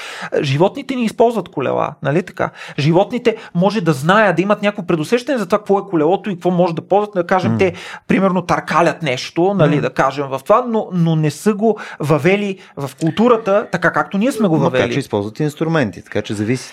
Имаш Да, някакъв разширен използват, съгласен разговор съм, не, съгласен съм, съгласен съм. Даже нещо повече. Аз винаги давам пример с това, че да, някои типове проблеми могат да бъдат решени по един и същ начин от човека и маймуната, защото М. просто това е единствения начин, по който този тип проблеми могат да бъдат решени. Например, ако трябва да свалиш нещо от стената, имаш, да кажем, там имаш някакви касети, ще ги приближиш, се качиш на касета и ще го свалиш.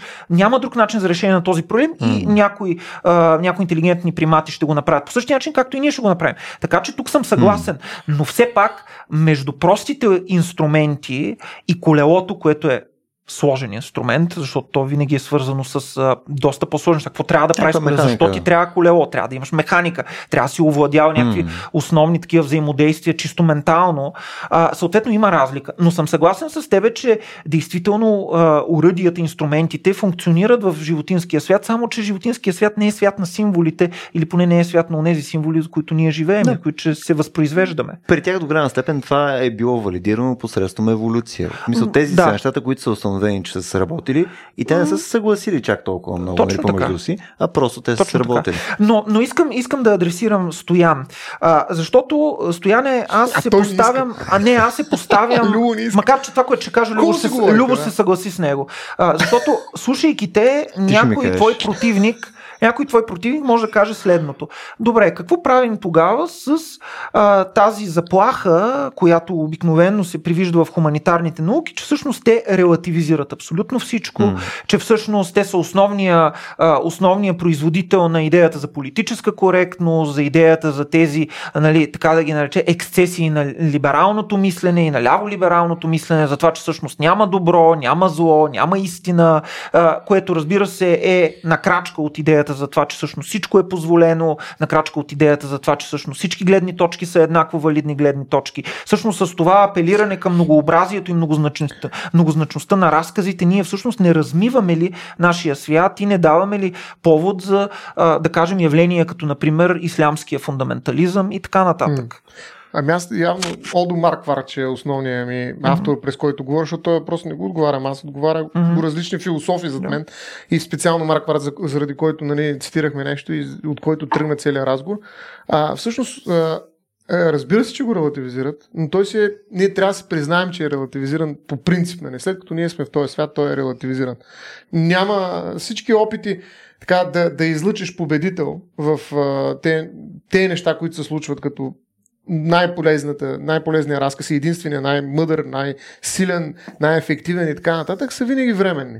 Нали, науката много добре го знае. Самата наука го знае. Нали, след Нютон идва Айнштайн, след Айнштайн ще дойде някой друг, след това ще дойде някой друг и така нататък. И ще продължат тези неща да се разказват по различен начин. Самата наука го е доказала начинът, по който се е развива историята на науката. Изчакаме да довърша обаче. Тук само После едно ви- флагче, да. Слагай факт, че ма дай малко по-голям шанс да разгърна тезата си. Разгърния. Да. Така, това, което искам да кажа, че хуманитарните науки, Марквард го казва, през многообразието си дават огромно, огромен потенциал на човешкия свят. Нали, Те го обогатяват с многознач, многозначността си и оттам нататък ние можем да черпим през този ресурс и да търсим различни, през експерименталните науки, които могат да работят с този ресурс. И те са работили. Не случайно философията е майката на физиката, така. И грубо казвам, и много други науки са станали след това частни. Защото философията е начертала едни огромни пространства, в които много ясно, че тя не може да ги удържи. След това едни други науки започнали да работят и са почнали да ги, авто, да ги, да ги правят автономни, да ги отделят, да, да почват с методологични нали, собствени конституции, да ги отделят от останалите. Психологията скоро се отдели от философията по този начин. Културологията, колко други, социологията. А, нали, много науки правят този обрат, така да се каже, към по-малко многозначителност. Но философията е тази, която концептуално обдържа цялото това поле. Затова казвам, че тя е много по-богата. Затова тя може да си позволи да види какво мисли социологията. Има философия на социологията. Има философия на физиката. Има ли физика на философията? Слава Богу, Няма и няма и да има. Защото физиката няма как, тя е матрешка вътре в философията. Няма как, затова ти казвам, че реалността на философа, на хуманитарния учен, така да се каже, е много по-богата, неизмерно по-богата от един физик, който знае нали, нещо, което е супер ефективно и винаги тая формула ще дава до този резултат, но точка. Има точка там. А философа винаги слага поне три точки. Нали, тоест, неговия свят със сигурност, това е единствената ми теза. Не казвам, че ние можем да ступенуваме, да обявяваме награди, а, кой да спечели тук по ефективност от всичките тези варианти на многозначността, която аз произвеждам като философия и прочее. Можем да го правим и го правим, но философията си позволява да бъде абсурдна, да говори глупости, вокс М. нихили, да живее и така нататък. Защо? Защото този потенциал може да релативизира, може да превръща едни джихадисти в хора, които се трепат, защото идват девици след това. Нали, вика, «Бе, какви сте девици, нали, чапа толкова. Нали, всичко останало, нали, да, това изглежда абсурдно. И ще кажеш, това ли пък беше хуманитаристиката и нейната многозначност? Ми да, и това е. Всъщност. И А, затова А, за мен, нали, тая теза си остава истина. Просто много по-богата Аз- света на, на философ. Аз, аз съм съгласен с, с Стоян, разбира се, аз също съм хуманитар, обаче а, аз виждам друг път. Да. Аз виждам друг път, защото той малко избяга от моя въпрос. Моя въпрос Аз и критиката. темите. А, моя въпрос и критиката беше всъщност не води ли това До профилиране на многозначността до релативизъм, който е ценностен релативизъм, който А, всъщност ценностен. може, който е а, релативизъм в етиката, в мисленето, в Не живеенето и в практиките на хората а, в който може в крайна сметка да ни доведе до това ние напълно да се да забравим какво е добро и какво е зло. Да напълно да, да забравим това, че все пак има някакви неща, около които ние сме се споразумели. Има нещо като истини за човека. А, М. Например, да ти напомня началото на Декларацията за правата на човека и на Декларацията за независимостта и Декларацията на правата за човека и граждан. Те се припокриват двата документа. Видни от само себе си са Естествени следните очевидности, следните права на човека. Всички хора се раждат и така нататък. Видни от само себе си. Себевидни, да. А, следователно, следователно, аз искам да кажа следното. Разбирам това, което казва Стоян и се солидаризирам с него, но за мен пътят е друг. И това е пътят всъщност на метода. И това е пътят на критиката. Защото хуманитарните науки притежават една невероятна способност а, и това е да поставят сами себе си под въпрос, сами да проблематизират себе си и сами да не се съгласяват с себе си. А, и за тях това е насъщна дейност, това е сърцевината на техния опит. А, разбира се, в науката също има брожения, в науката също има спорове, в науката също има неразрешени въпроси. Нали, квантовата, копенхагенската интерпретация или мултиверсума и така нататък. М. И така. Тоест също има школи, да кажем, направления и така. Но те остават в крайна сметка по-скоро периферни, по-скоро инструментални в сравнение с този опит за проблематизация, който е в сърцевината на философското и в сърцевината на хуманитарното знание. Но когато казваме проблематизиране, когато казваме успорваме или поставяне под въпрос, това поставяне под въпрос всъщност винаги се ръководи от някакви правила. Винаги се ръководи от определени идеали, които са когнитивни и които са идеали на една рационалност, действително, която дори и да е исторически произведена, в крайна сметка ние имаме достатъчно основания да вярваме в нея и да вярваме, че тя води до определени резултати. Както в сферата на точните науки, така и в сферата на обществените, политическите, социалните и хуманитарните науки. Нарочно ги изброих всичките. Защото тази рационалност е всъщност онази рационалност, която е могла да произведе както а, специалната и обща теория на относителността, така и теория на справедливостта на Джон Роуз, например. Така и битие и време на Хайдегер, така и множество други артефакти, чрез които ние живеем. И за това, и последно ще привърша с това, когато се казва не релативизира ли това, аз бих отговорил така. Не, не, не релативизира до момента, до който ние сме способни да поддържаме рационално един дебат, който да структурираме М. възоснова на определени критерии, които обаче критерии естествено са порождения на нашия ум. Ние сами сме си задали определени рамки. Това няма общо с физиката, с химията, това има общо с човешкото обсъждане, това има общо с начина по който ние се срещаме като хора и с, кой, и с начина по който ние правим смисъл. Ето ние тримата тук с вас правим смисъл в момента. Тук само да надградя нещо над това, което Валю каза. Примерно, един от доста сериозните проблеми всъщност в момента, в, особено в по-фундаментални науки, е доста канализираното мислене. Мисля, това го имаш, ти казваш, нали, че има вътрешно брожение и така нататък, всъщност е много малко. А в момента имаш много модерни неща. Примерно в момента ам, модерно е по един начин да се мисли за фундаментална физика. И а, доста дълго време беше модерно да, да кажем а, нали, string theory и така нататък, което с времето, MTR и прочее, почва става по-малко и по-малко модерно, защото просто изглежда, че е абсолютен булшит. Обаче, тъй като беше модерно и съответно има финансирането, вече се движи на там, има Ага. хора, които си посветили кариерите на тия неща, имаш точно тия наративи, където хората искат да задържат, нали, защото те са хората, които правят тия неща, тяхната идентичност е свързана с това нещо и нормално е където са парите и хората и специалистите да отиват още повече специалисти, пари и така нататък. Така че съм напълно съгласен, че това, което каза Варо, нали, ако има по по-активен натиск, за да има такъв дебат, за, за, за да има нали, успорване на статуквото и така нататък. Това би било ужасно полезно дори в фундаменталните науки. Това съм напълно съгласен. Момента, където не съм съгласен, Е, ако се върнем само назад на това, с което ти започна, е, че нали, всичко се изменя толкова много, че видиш ли, нали, те, всяко едно нещо е предпоследното, съответно то предпоследното е се тая, защото вече не е последното и не е важно. Ма то науката не работи по този начин. В смисъл, ние, а, има много неща, които а, се видоизменят във времето, но ако те са работили къмто конкретно време, физиката ти е много хубав пример, между другото. Ако нещо ти е работило Ньютон, нали, това, което той е измислил, той е работало. Той, той ще работи. То продължава да работи. Абсолютно. И защо работи? Ама Защото... вярно ли е? Естествено, че е вярно за, Е. за скела на база, на който на Не, тебе ти трябва. Правилното е, че работи. Стой малко са. Да. Вярно е за това, за което ще го използваш. Защото то Значи всичко ти е приложимо, приложимо за конкретни случаи. М. След това другото, което ти го апгрейдва, нали смисъл, колкото повече вдигаш скалата на това нещо, съответно започваш да гледаш за по-различни рамки, в които ти работи нещо, тогава ти трябват различни модели. Трябва ти е различна теоретична рамка. И съответно то ти надгражда. То не ти обезмисля. Другото просто е ненужно да имаш този по-сложен модел, с който да си обясниш цялото това нещо. Поради същата причина има различни науки. Нали, смисъл, ти можеш да си теоретично, може да си обясниш посредством физика, нали, съответно как работи стомашно-чревния тракт на Валю, но това е малоумно, защото на тебе ти това е много по-просто обяснение, за да можеш да стигнеш до а, нали, обяснение, че него го боли корема от това, че е пил червено вино. Нали, смисъл, Не, а, да, Тоест имаш да. различни скали на база, на които това работи. Това не значи, че а, обясненията на една скала са грешни или ненужни, а това значи, че те са ютилитарни за съответната Ма- скала. Малюба, аз казах ли грешни?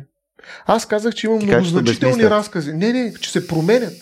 Казах, че разказите за фи, на физиката, за това как се държат примерно елементарните частици, се променят. Нещо, което е хуманитарна черта. Черта на хуманитарните науки. Че те са многозначни. Нали, ето, ти каза, че и физиката може да разказва чудесно. Аз нямам нищо проблем, нямам проблем с това. Това показва, че и физиката има в себе си потенциал да разказва различни разкази и тя разказва възможно най-простия, най-ефективен разказ в съответния контекст. Ако, го, ако дефинираш различни разкази, е, че съответно може да използва различни инструменти на Еми- база на работата, за която трябва да се извърши. Ами, Окей, това е различен разкази, разказ. Примерно, вълна е един разказ, корп, частица е друг разказ. Това са два разказа. В крайна сметка, в един момент физиката стига до, до, до ситуация, в която не знае как да разкаже реалността. Абе, вълна ли е тая реалност или е частица? Ай, давай. Ето, това е философия вече. М. Защото нямаш разказ, който да победи, нали? Нямаш разказ, който да победи на този етап.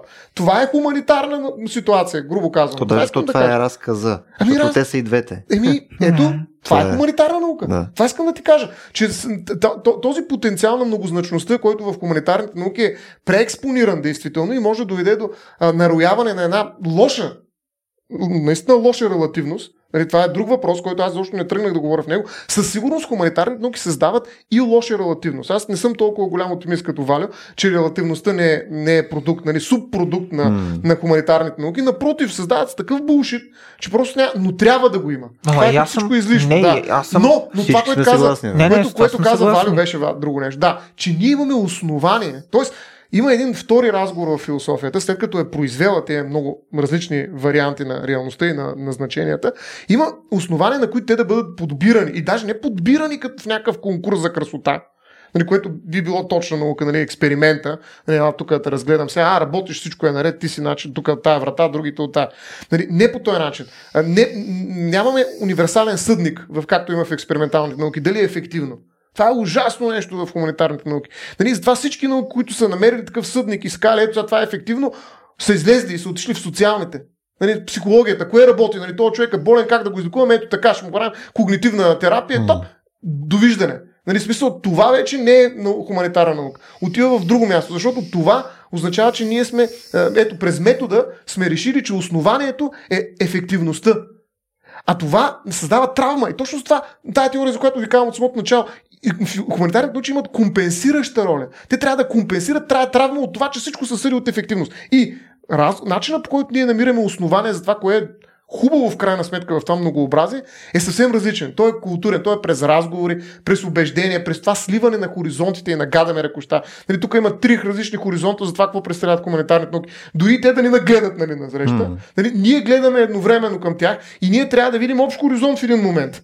Нали? И това сливане на хоризонтите има инструменти, чрез които наистина ние можем да намерим добрите основания да потвърдим една или друга ценност. Примерно, това не убиваш хора и да изнасилваш жени не е добре.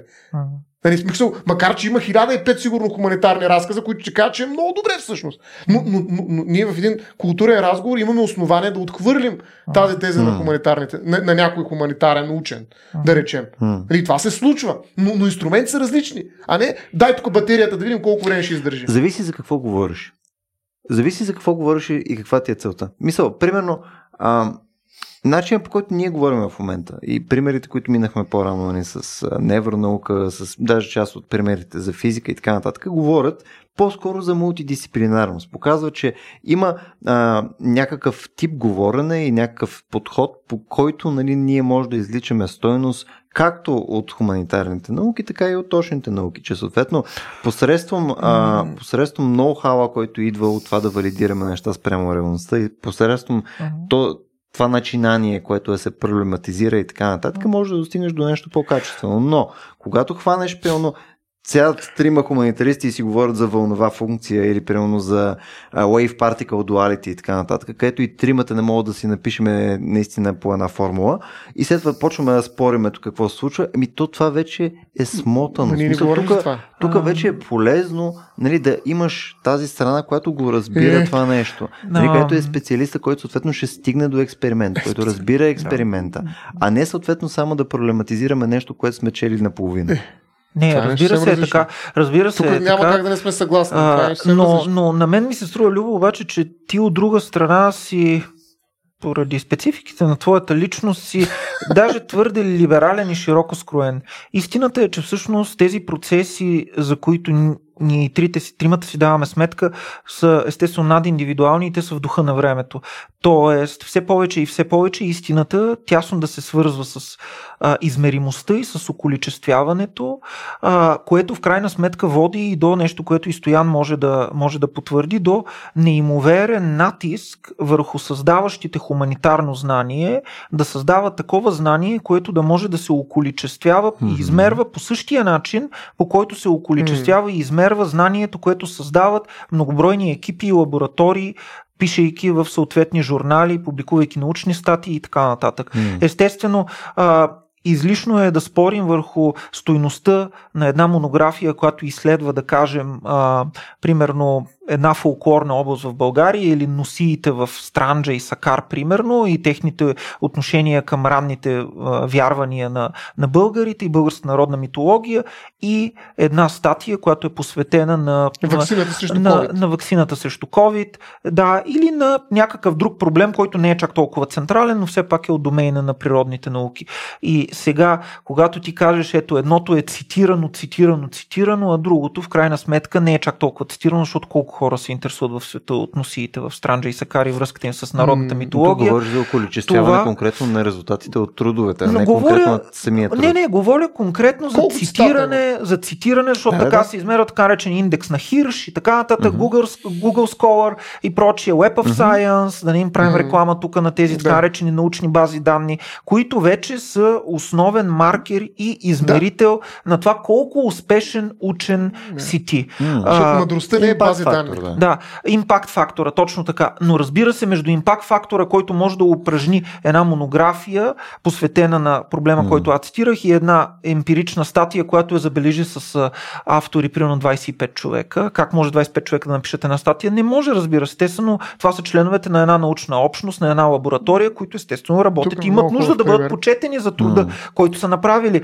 Но естествено, двете са абсолютно несъизмерими, но въпреки това, все повече трендът е такъв те да бъдат измервани и сравнявани. И затова а, поредните промени в закона за висшето образование и изобщо самата функция, в смисъл самата логика и духа на този закон а, безкрайно много привилегирова в България говоря, ма и не само в България, точните науки за сметка на хуманитарните науки. Оттам се създава едно такова усещане, че наистина хуманитарните науки са излишни. Постоянно се говори за тясното сдво- сдвояване на бизнеса и а, хуманитар и природните науки. Другото е невъзможно. Ако отвориш фейсбук страницата на Министерството на образованието, ще видиш, че постоянно се говори за това колко успешни са българските ученици. Те действително са такива в областта на информатиката, математическата лингвистика, физиката, астрономията и как българския бизнес едва ли не ги чака с отворени обятия, нещо, което не е така всъщност. А, но един път, няма да, един път няма да прочетеш една новина, свързана с преподаването на философия, на история или на гражданско образование в, в училище. Но технически погледнато няма да, няма да прочетеш също и за физика. Мисля, моята заявка по-скоро е, че ти това, което виждаш е успешността на конкретни дисциплини вследствие на тяхната практичност в конкретната мета, която живеем в момента. Съответно, в момента каква е метата? Трябват ни софтуерни инженери. Това е. И там има пари. Нещо, и което е съответно- доста далеч, нещо, което е доста далеч от теоретичната информатика, от математиката, от физиката. Това, Това е няма едно, това е едно общо с фундаментална техническо наука. знание. Точно Да. така. Има толкова, толкова общо с фундаменталната наука, до толкова доколкото, че част от уменията, които се а, придобиват в рамките, примерно на ФМИ или физическия Мгм. факултет и така нататък, могат да бъдат преизползвани доста качествено, съответно в тия домейни. Да. И даже то е още по-смотано, че и в физическия факултет, и в ФМИ е, имат същата математика, която върши работа, съответно, за да имаш този трак, съответно, да Мгм. станеш примерно сета. Каквото си решиш по-нататък. А, въпросът е, че единственото нещо, което фирмите, които а, не имат такъв тип а, кадри, го асоциират само с ФМИ. Точно. Те не знаят, че в физическия факултет това работи по същия начин. Точно така. Физическия факултет затова в момента е в нали, абсолютен опадък. Мгм. А, тоест, това, което ти виждаш, не е функция на точните науки. То е функция на бизнеса в момента и натиска, Окей, който той съм с определя това, да. Съгласен съм. И впрочем, бизнеса разделя и посича абсолютно фундаментални дисциплини, като теоретичната физика. И той М. няма интерес към Да. теоретичната физика, Да, естествено. Нали, интересът е към но все пак- приложението. Все пак тук не говорим за бизнес, говорим за държавата. Да. Защото държавата разбира, Но че държавата фундаменталната физика има нужда от нея. И има много повече. Нали, сега това е малко спекулация, защото това откъде го знам в крайна сметка, наистина. Но предполагам, че има много повече финансиране държавно, включително на НАСА. Една. Нали, там има ли философия изобщо в нас? На Сигурно НАСА е. да има голямо Ами финансиране. да, да, фина, финансите на нас отде идват. И има ли философи там на, на щат? Не в, знам, в това е НАСА въпрос. има, да. Има философи. Колко Да. са? Да, да, знам. 0,01%. В смисъл, не съм ходил да ги Сигурно търся. да, но интересно. Но ги показват от време на време. Има философи. Да. А, това е Те и уникално. в, и трябва да в се- ЦЕРН трябва да имат, между другото. Да, това Ма е те в чудесно. Google имат, така Да, че... ама това много ми е интересно какво правят тогава там наистина те и как ги оценяват Ма те работата. им. принципно какво правят? Еми, е, какво правят? Е, защото тези хора, които да работят правят. там, наистина не могат да разберат какво правят. Разбираш, То- това е работата. Че аз като философ мога да оценя един физик, пак, пак връщаме на това, което искам. Ти кажа 10 000 пъти, не мога да разбера. Аз имам някакъв проблем. Не знам, Вана, ти ме разбираш ли, ма не мога да. Нали, аз мога да оценя какво прави един физик. Обаче един всичко е многозначно. Да, ама един е, физик не може да оцени какво прави един философ. Ето с твоите камъни Да. по твоята глава. а, да, но, но беше много хубаво. беше много хубаво това за, за 25-те автора. Нали, Е, това е нещо, което показва много добре разликата и точно тази еднозначност, многозначност. Значи, представи си как е възможно 25 философа да напишат един и същ текст. Те трябва да напишат ходи нахуй. Нали, смисъл, не знам, нещо трябва да напишат някаква пълна простотия, извинявай. Нали, смисъл, пълна простотия трябва да напишат, за да се подпишат 25 философа на това. Казвам ти. Е, от тази гледна точка, нали, само точни науки могат да имат статия с 25 автора, защото там еднозначността е нали, категоричния Ти някога Е, имал ли си с автор? Имал ли си някога Имал с съм, автор? да, един-двама максимум. Ама в философски текст или в юридически? В юридически. В, юриди... в да, философски в си философски нямал. нямам. Ето, това, е, това пока... Аз, извинявайте, аз когато пиша един философски а, а, текст, ми аз имам в главата си 24 автора. Мгм. 24 автора имам поне, докато пише един философски акт, а, текст. И ако пусна още 24 човека с техни 24 философа в тиквата им проста, извинявай, но ти не можеш да напишеш две изречения, казахте какво ще напиша. Нали, моята тиква просто. Нали, в смисъл, това е невъзможно, разбираш, това показва нали, как, как, каква е разликата между точните и хуманитарните науки. И, и затова нали, да мислиш за хуманитарните науки то точни и да ги оценяваш по този начин, показва, че ти нямаш бъкъл представа за това как изглеждат хуманитарните науки. Нали, защото хуманитарните науки са не просто екзотични, не просто екстравагантни, не просто идиосинкратични, те са ненормални в някои случаи. Мгм. Нали, бадю, че ти бадю да видим колко ще го прочетеш. Ще кажеш, аз си гледай работа, бе, то просто някой го чета. Нали, в един момент просто това са пълни глупости. Нали, повечето хора достигат точно такъв извод, четейки философ. И въпреки това има едни философи, които виждат тази многозначност, нещо, което се заслужава. И оттам идват упрени, те влизат в социалните науки след това. Имат много големи културни и социални последици на някои от тези теории. Те може да не са сега, може да са след известно време, но те стоят като някакъв фонд, като златния фонд на идеите на човечеството. И затова историята на, на идеите, нали, на Фуко, който факт, генеалогията, която той прави на, на подобни идеи, е толкова богата, защото всъщност ние виждаме нали, един инструментарен. Влизаш сега и виждаш патрони с всякакви дължини, с всякакви а, вътре съдържания и така нататък. Чуй сега, този патрон за ми той ще ми гръмни в ръката ми. Някой път пък може ми потрябва патрон, който да ми гръмни в ръката пък. Нали, и това нещо ще изгубим, ако няма едни философи, които да четат Аристотел. Защото сега за какво, Боже Господи, някой чете Аристотел. В смисъл, толкова... Ама някой има ли заявката, че философията Ама, е ненужна? Ами има как да няма. Но, О, разбира се. Как да няма? Българското е. Министерство на образованието и науката, например. Е, някой смисъл. Добре, кажи ми, кой ще чете Аристотел или Платон в оригинал, примерно? Защо трябва да има българи, които да, да четат Платон в оригинал? Не знам вече дали има. Има в България още такива хора, но, но това е безумно. И кой ги поддържа тези хора? Те, никой не ги поддържа, защото нали, държавата категорично тя няма пари да отдели да преведе български автори, дори и художествена литература mm-hmm. на английски няма mm-hmm. това. А да научи хора, които да, да могат да четат Платон в оригинал, това е толкова далече от министъра, където разправя Валю, че е, сигурно и нали, края на нашата галактика е по-близо. В смисъл, това е а, а, разбираш, това е една ценност, която тя ще умре. Както физиците в България казваш, опадък е физическия факултет, нали, mm. макар ще имат по-голям шанс от хората, които четат, макар ще пък то, точно те философии, това е шанса на философия. Затова е много опърниче в философията. Защото те са толкова идиосинкратични луди, че въпреки, че никой не ги помага, че абсолютно всичко им правят, за да ги смачкат, те продължават да четат Платон на оригинал. И се чудиш тези хора от, от, от, от какво тесто са за, замесени просто. Има такива философии в България, аз ги познавам. Някой човек ще ги гледаш, казва, те са тотално неадекватни. Но хората всеки ден сядат да се четат Платон и нещо друго, което е тотално безполезно. Нали? Е Еми да, правят го. И евала, че има такива хора. И са достатъчно а, така как автономни, са затворили полето си, че не им въздействат хора, които да дойдат и да им кажеш маргинал. Какво правиш ти, бе? Ела тук да видим как се пише на, на, на, на някакъв код или нещо, да разбереш за проект. А, няк, някой проект. Да. Къде ходиш ти там? И тези хора, нали, сега в момента, ако им сложат закон, който им каже, нали, ти трябва да публикуваш тук, там, и това, и трябва да почнеш да водиш счетоводство на, на импакт фактора си, нали, те няма да могат да го правят това, защото те ще трябва да се ориентират към нещо, което е смислено, към нещо, което е част от социалния дебат, там къде да ги цитират така. Mm. Тоест, това те ще веднага трябва да, да, да, да депроблематизират нали, това, което се занимават и да почнат да се занимават с нещо актуално. И това ще е смъртта на хуманитарните науки. Mm. Затова казвам, че това богатство ще изчезне, защото дори един човек в България да има да чете плато на оригинал, значи България е богата държава. Mm. Но, но между другото, забележиш, че това, което кажеш ти в момента, буквално съвпада с това, което за мен беше част от проблема малко по-рано че съответно ти в момента имаш нали, точно коловози, също и е фундаменталната mm. наука. Ти, ти това, което казваш, ще има коловози нали, при вас. Нали, при каквото и да е това. Че, ти не си ли при това, нас, бе? Това. нали, и, и, съответно, нали, филолог. А, ако има... Кое не е така? Сега ще абсурдно. тоест имаш... А... Ние сме чели Платон в оригинал. Е, виждаш ли? Както и да е имаш някакви коловози, които нали, те карат да си обереш мисленето в някакви рамки. Ако не си в тия рамки, ти не играеш. Мисля, не взимаш финансиране, никой не се интересува от тебе и така нататък. Аз съм абсолютно против това нещо, защото съответно не позволява нали, разнообразие и диверсификация на мисленето. Нали, това не мисля, че имаме някаква заявка различно от тази нали, в, в, в този състав. А, може би за да се ориентираме към финал на разговора ни, аз бих искал да кажа следното и отново ще изходи от, от точните науки, всъщност. Mm. А, един от най-съществените проблеми за философията на физиката, например, или изобщо за методологията и философията на науката, е така наречения антропен принцип. Mm.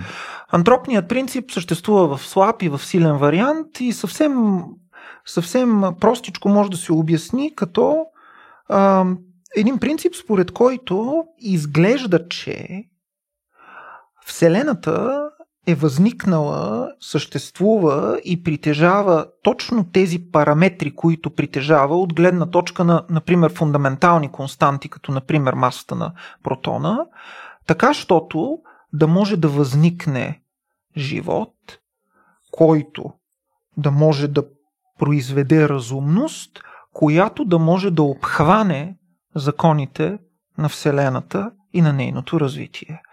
А, това, грубо казано, означава, че всичко, което ние можем да погледнем можем да, в Вселената, можем да, бъде, да може да бъде погледнато единствено от позицията ни на център на тази вселена, което е много, много интересно. Всъщност, бащата на антропичния принцип, Брандън Картер, го въвежда като альтернатива на принципа на Коперник, според който Земята не е в центъра на Вселената, а е Слънцето и тя просто има функция, каквато има, има служба, каквато имат всички останали небесни тела, т.е. тя обикаля около Слънцето, но тя не е центъра на Вселената. Всъщност, антропният принцип ни казва, че изглежда, че Действително, ако дори една от фундаменталните физически константи беше различна, то тогава нищо от това, което се е случило, нямаше да се случи и тогава самата познаваемост на Вселената нямаше да се реализира. Mm. Това означава, че действително човекът гледа на света от собствената си позиция на човек. Тя е уникална и същностна, изглежда и за самата Вселена. Това е мисъл, която е травматична, мисъл, която всъщност е на границата на религията и която е изключително спекулативна. Затова и антропичният принцип е всъщност непрестанно обсъждана и успорвана тема. Но така или иначе, той изниква из основата на онова, което може да се нарече ам, ефект на селекцията, която ни казва следното, че когато, и това е по отношение на избора, който тук се появи в нашия дебат, че когато ние избираме някакви неща, ние ги включваме на базата на някакви преддадености, чрез които ние разполагаме. Mm. И всъщност преддаденостите, с които ние разполагаме в този случай, са нашата човешка природа и параметрите, параметрите на нашата собствена рационалност. Изглежда, че те ни водят в, изгра... в, в, в, в опознаването на Вселената и изглежда изглежда, че самата Вселена в крайна сметка има своето начало и своя край в човека. Това е а, една мисъл, която отново ще кажа е много травматична, но тя е травматична и спасителна едновременно. Защото всъщност какво ни казва антропичния принцип? Той ни казва, че човекът е кризата на Вселената. Той ни казва, че всъщност има един процеп, има един разлом в историята на Вселената и този разлом, тази дупка, от която изтичат всевъзможни възможности, абсолютни фантасмагории, чудовища, а, но заедно с това и прекрасни произведения на науката, на изкуството, на философията, на литературата, се нарича човек. Човекът е дупката на Вселената. Черната. Всичко излиза от човека. Последната дупка. А, последната, последната дупка на Вселената, целият смисъл, който ние можем да прилагаме и да разполагаме с него е пронизан от човешкостта. Той минава през нас и не може да бъде обгледан от никаква абстрактна, отделена от нашата човешка форма, включително на вида Homo sapiens, рационалност. Това обаче дава и големият шанс на хуманитарните науки, защото всъщност хуманитарните науки лежат на основата на кризите и на основата на това, че самият човек е кризата на Вселената. И до тогава, докато има кризи, във всеки един смисъл на думата, дали ще бъде ледников период, дали ще бъде войната между Путин и Украина, дали ще бъде атомната бомба и атомната заплаха. Това са все кризи на смисъла, докато има възможност за тези кризи, ще има възможност и хуманитарни mm-hmm. науки, защото според мен хуманитарните науки са знание за кризите на човешкото. И тъй като човека изглежда, че никога няма да спре да кризи, както има един немски глагол, изглежда, че никога ние няма да спрем да дебатираме за идеалите, за убежденията си, за ценностите си, за историята си и за своето бъдеще. И докато ние правим всички тези неща, изглежда, че хуманитарните науки ще бъдат живи, защото те са начина по който ние можем да водим този дебат. И по който да смисъл образуваме на цяло. Да. И тук бих казал, между другото, че това, което ти обвиняваш хуманитарните науки, го има и в обратната Абсолютно посока. го има. Да. А, защото, нали, наистина има много хуманитарни разговори, така да се каже, по точни теми, в които виждаш, че няма никаква представа за какво говорим. И точно обратното, има хора, разговори между mm-hmm. точни хора за хуманитарни науки, нали, защото те, те, те, те хора също изпадат в криза. Нали? Mm-hmm. и имат нужда от подобен хуманитарен разговор mm-hmm. и абсолютно няма никаква представа за какво говорят. Нали, тоест, това е голям проблем. Наистина. Ще кажеш, нали... че едните и другите са хора. Ами да, Пак да но, но не, въпросът е, че а, в науката няма да намериш методология или поне ще е много трудно, която да ти помогне да направиш тази интердисциплинарност, за която ти каза. Докато философията се е родила като интердисциплинарна философия, разбираш, тя е интрадисциплинарна. Нали, философията. Съгласен съм, че е Тя е била всичко. Нали, ако искаме, искаме да направим интердисциплинарност в момента, значи ние искаме да направим философия. Разбираш ли, защото в момента, в който кажеш, бе, този въпрос е интердисциплинарен, ти казваш това. Дайте да се върнем към Унази голяма философия, която мислиш всичко Да, някаква заедно. форма на холистичност. Да. Еми, това е философията. И затова ти казвам, че философията е на мястото, в което може да се случи този разговор, а не физиката. М- макар, че в момента всички опити да се случи този разговор е са физици. Повечето. Напълно не съм съгласен. Е, нали, Кои са тия повечето разговори? Еми разговорите, примерно, каква е същността на нашата Вселена? Най-модерните обяснения Да. са физически и те случват на, на база на наблюдение на някакви частици. Виж колко хубаво финиширахме точно това, което Валю каза. Сега, Ама- виж колко минахме през uh, The Anthropic Principle. Виж каква красота, с което не съм съгласен, между другото, защото Е, е, да се вика, ако аз Вселената да беше по по-различен начин, просто нямаше да я наблюдаваме, нали, защото нямаше да ни има. Така да е, да, да, Да. е идея. Но, окей, е, съгласен съм с Е. твоето гледаще. Прямо при мен, моето гледаще е буквално в другата посока. Аз това, което виждам е по-скоро абсолютен отлив от фундаменталната наука и съответно си представям, че ако а, опи, се опитаме да заземяваме част от темите, които постоянно либерално не споделяме нагоре-надолу, която и да е тема, защото всички а, се интересуваме наистина от фундаменталните истини в кавички нали, за Вселената и те е нормално да минават все пак и през някакъв емпирицизъм. Не може да минават само през това, което минава през главата ни. Е, ма кризата на Валю не минава през никакъв емпирицизъм, а през е- екзистенциализъм. И, и другото, което ще ти кажа, Зависи от темата. че най-фундаменталната, защото ти думички, интердисциплинарна, най-интердисциплинарната, интрадисциплинарна наука е философ. И най-фундаменталната наука, познай коя е пак, философията. Нали, това е най-фундаменталната наука. М. Значи фундамента на абсолютно всичко. Сега, може би ще трябва друг разговор да говорим за това нещо, но за мен нали, няма, нали, като кажеш фундаментални науки, и аз изпадам в когнитивен дисонанс. Защото, нали, разбирам какво имаш предвид, разбира се, че разбирам. Нали, имаш предвид точните науки, които са обаче теоретични и прочие и така нататък. М. Нали, но фундаменталните науки са една наука и това е философия. Точка. Нали, смисъл, това винаги е било и винаги така ще бъде. Нали, това е най-фундаменталните въпроси, които нас не интересуват. Нали, ние ще си ги зададем, тези кризи, за които Валю каза, в философията. Не е когато гледам там под микроскопа да видя как се развива точно тоя, тая бактерия. Нали, там фундаментални въпроси за мен не съществуват.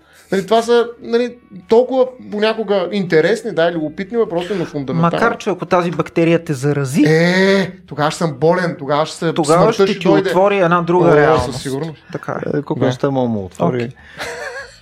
И предлагам с това да финишираме днескашния ни разговор, който мисля, че вече клони към час и 40 минути. Ау! Да. Е, Забележиш, като нямаме Нямаме колко сме по-либерални. а защо нямаме? С а... лоша организация. Ето някакъв, а... някакъв хуманитарист е организирал съответно този запис. Многозначно е времето при нас. Да. Ами, освен да кажем благодарение на нашите слушатели, които бяха с нас а, до този момент, а, няма заявка, че сме завършили този разговор. Те първо ще се караме с Стоян още много. Този път Валю игра много добре ролята си на рефер. А, беше много чаровно, между другото. А, А, не беше, искам по, по, по-хард, Валю. Ма другия път. Ужас.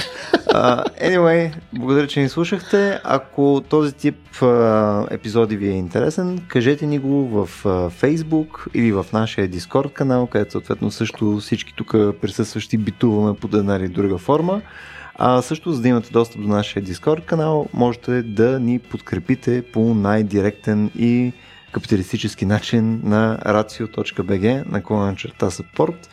Там можете да им подкрепите през Patreon, PayPal и прочие други платформи. А, и съответно, също, ако имате други идеи за бъдещи наши епизоди и съответно теми, които на вас биха били интересни, давайте ги насам.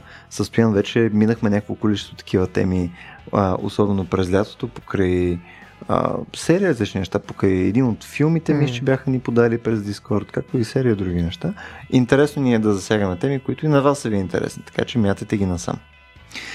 Благодаря, че бяхте с нас и до следващия път.